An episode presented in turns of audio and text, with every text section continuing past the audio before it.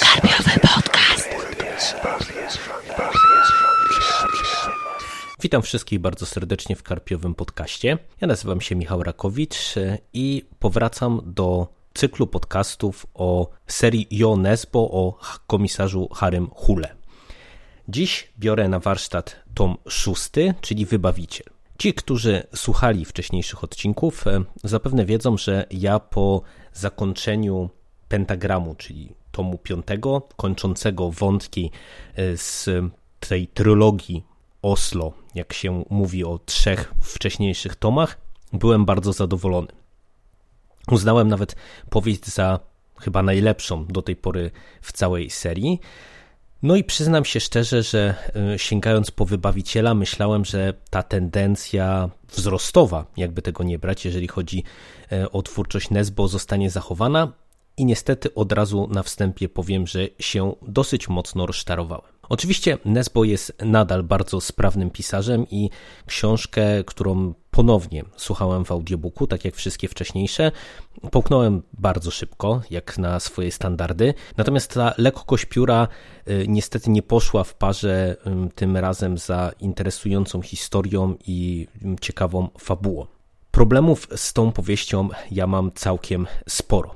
Zaczynają się od tego, że dla mnie Wybawiciel jest kwintesencją tego wszystkiego, co e, u Jo Nesbo jest w moim odczuciu najgorsze, czyli absurdalnych zbiegów okoliczności, kompletnie nieprawdopodobnych e, założeń fabularnych e, i wodzenia czytelnika za nos, ale w taki bardzo tani sposób.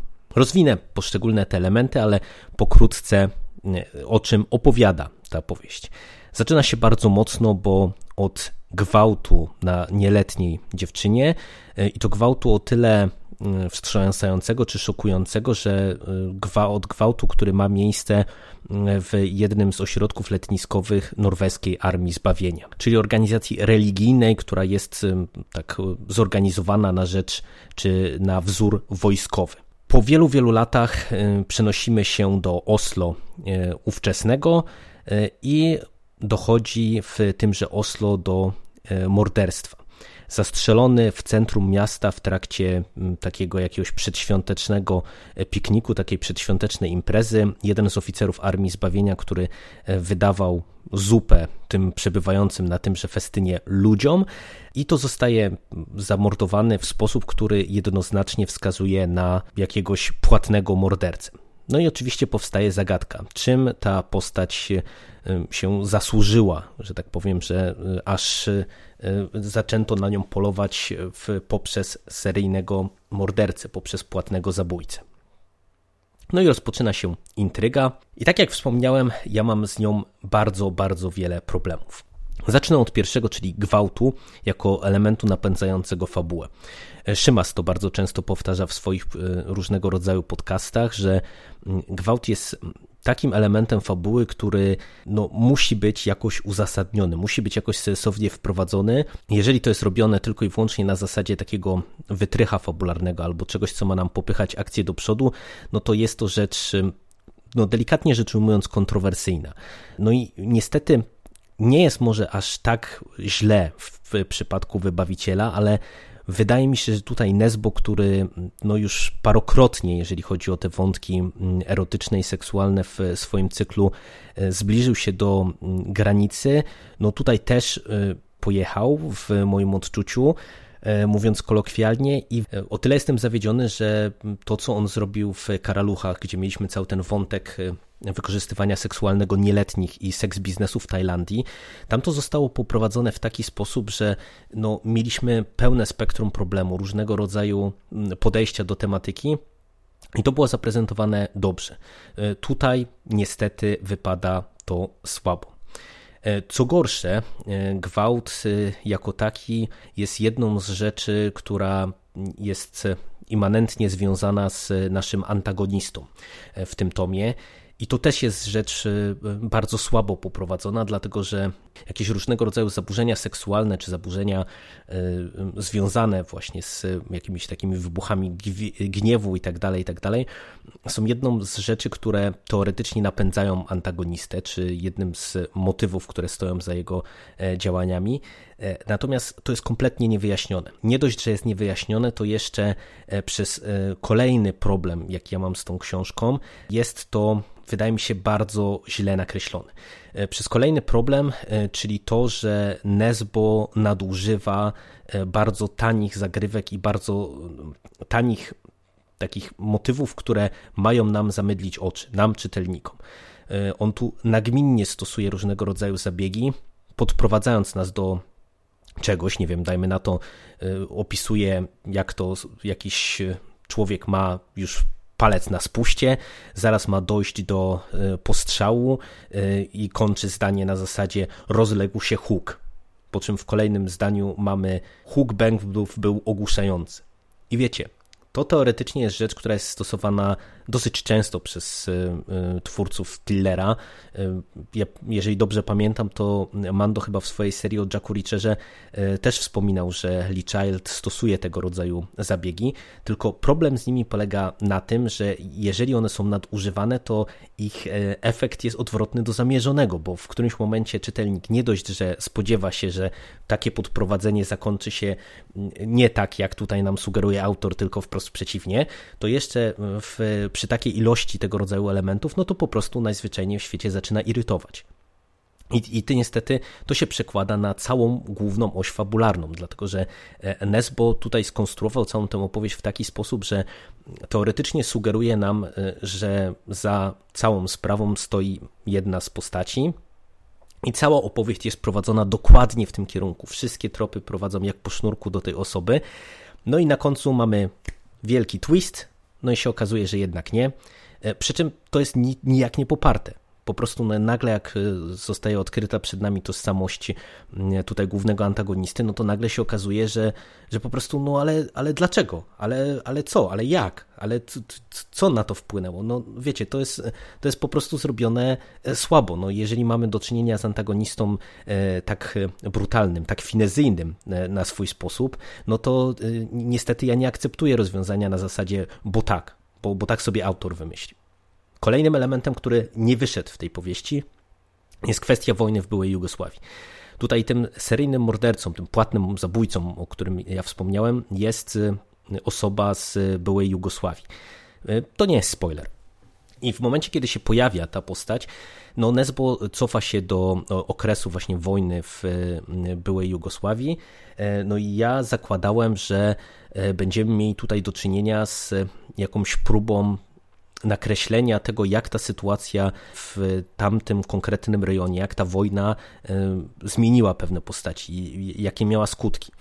No i niestety znów tutaj Nesbo prześlizgnął się po temacie jak tylko mógł. W zasadzie ten, ten wątek wraca teoretycznie nawet w kilku różnych elementach tej historii, ale jest nijak niewykorzystany. To jest po prostu zrobione jak w takim bardzo e, beklasowym filmie, gdzie, gdzie ta wojna w byłej Jugosławii e, no, jest jakimś tam elementem, ale tak naprawdę ona, ona nie ma żadnego znaczenia. Nie ma tutaj żadnej refleksji nad tą tematyką co e, też przy poziomie brutalności i pewnych elementach, które zostają wyciągnięte na pierwszy plan, jeżeli chodzi o ten konflikt, no to też budzi to mój sprzeciw jako czytelnika.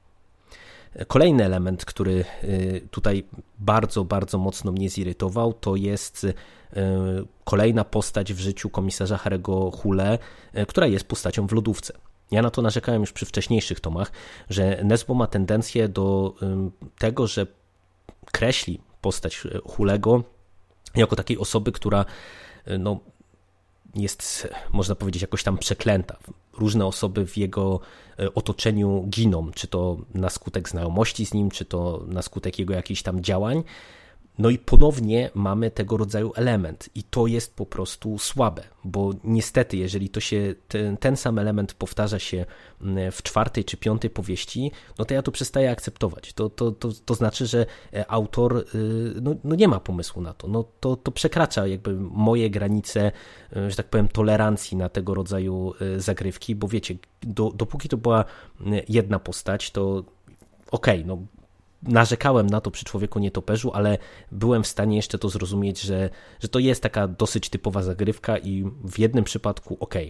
Kiedy się to pojawiło drugi raz, już mnie to nieco zirytowało, tym bardziej, że no nie do końca to było wszystko wtedy też dobrze uzasadnione fabularnie. No ale kiedy pojawia się kolejny i kolejny raz, no drogi Jonesbo, zmień trochę pomysł na tę postać, no bo ja rozumiem, że y, Hula jest styrany przez życie, ale naprawdę można by to było pokazać inaczej, niekoniecznie serwując mu kolejne trupy wśród y, jego znajomych. I tak jak wspomniałem na początku, y, Wybawiciel to jest niestety też kwintesencja tego wszystkiego, co mi się w fabułach Jonesbo nie podoba, bo naprawdę proszę mi wierzyć, drodzy słuchacze, fabuła tej opowieści jest oparta na tak kompletnie niewiarygodnych fundamentach, na tak bzdurnych założeniach co do y, różnego rodzaju rzeczy, które tutaj mają y, jakby następować po sobie, no że ja tego wszystkiego nie jestem w stanie kupić. No, na, na naprawdę, no, ja mam sporą tolerancję. No, narzekałem na to chociażby w Czerwonym Gardle, że,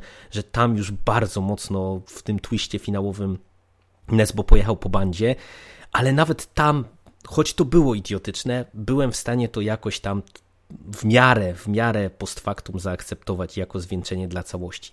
Natomiast tutaj niestety to jest rzecz y, kolejna, która no, no, została zrobiona przez y, autora po prostu źle. Ja mogę docenić jakby precyzję konstrukcji y, całej tej historii, dlatego że Nesbo jak we wszystkich wcześniejszych tomach zadbał o to, żeby elementy układanki schodziły się idealnie i w momencie, kiedy mamy odkryte e, coś, e, jakby wszystko, co się działo wcześniej, no to to się faktycznie nam jakoś tam schodzi, no tylko, że to nie mało, nie mało prawa się wydarzyć. To, to jest idiotyczne, to jest bzdurne i po prostu ja, ja nie chcę czytać więcej tego rodzaju powieści, bo mnie to jako czytelnika e, wyprowadza z równowagi. No i narzekam, narzekam, ale jest jedna rzecz, która została zrobiona z kolei dobrze. I mimo, że to jest rzecz mikroskopijna, to ja się cieszę, że coś takiego dostaliśmy. Chodzi mianowicie o powrót do wątku tej konspiracji w policji. Ja przy poprzednim tomie się zastanawiałem, czy wrócimy do tego tematu, jeżeli tak, to jak to zostanie zrobione. No i powróciliśmy. I tak jak mówię, mimo że to jest rzecz mikroskopijna z punktu widzenia całości tej historii, to to, jak zostało to zaprezentowane, e, mnie akurat kupiło i uważam, że e, fajnie, że Nesbo pamiętał, żeby do tego tematu powrócić i ja po cichu liczę, że jeszcze ta kwestia nie została w tym świecie przedstawionym zakończona. I na koniec dwa zdania o wersji audio. No bo tak jak przy wcześniejszych tomach, e, ja e, zapoznałem się z wybawicielem e, w wersji dźwiękowej. Tym razem lektorem jest pan Mariusz Bonaszewski. I tak jak wspomniałem, że z przejście z jego interpretacji na interpretację Tomasza Falany było lekko traumatycznym przeżyciem, tak teraz miałem lekko traumatyczne przeżycie w drugą stronę, co było związane przede wszystkim z tym, że pan Bonaszewski czyta w ten sposób, że w którymś momencie ja miałem poczucie, że jak on by się męczył, takie wiecie, takie z taką zadyszką czytał. Ale y, jego ton głosu i jego interpretacja ostatecznie y, mi się też podobają i czy, słuchało mi się tej powieści, czytało mi się to w takiej wersji y, bardzo dobrze i połknąłem całą powieść bardzo szybko. No i już jestem w połowie tomu kolejnego, czyli pierwszego śniegu, e, książki, która została wybrana na pierwszą ekranizację e, z historii o Harem Hule. No jestem bardzo ciekaw, jak wyjdzie film. Na pewno e, przed tym, jak on się pojawi w kinach, ja opowiem wam opowieści, a zobaczymy później, może jeszcze wrócę także do tematu ekranizacji. Ode mnie byłoby to na dzisiaj wszystko. Tak jak mogliście usłyszeć wcześniej, ja ogólnie Wybawiciela nie polecam. Uważam, że to jest chyba najsłabsza powieść z całego cyklu i tak jak narzekałem i pastwiłem się nad Człowiekiem Nietoperzem, no to mimo wszystko po tych sześciu tomach ja uważam, że Człowiek Nietoperz, mimo że był powieścią po prostu słabą, no to jednak dużo jego elementów można było położyć na karp tego, że to była jedna z pierwszych powieści Nesbo i i cierpiała ona na syndrom młodego, y, jeszcze niewprawnego do końca pisarza. Tutaj niestety takiej wymówki nie ma. A co za tym idzie, ja jeszcze raz to powiem, wybawiciela raczej odradzam. Dzięki bardzo i do usłyszenia. Cześć.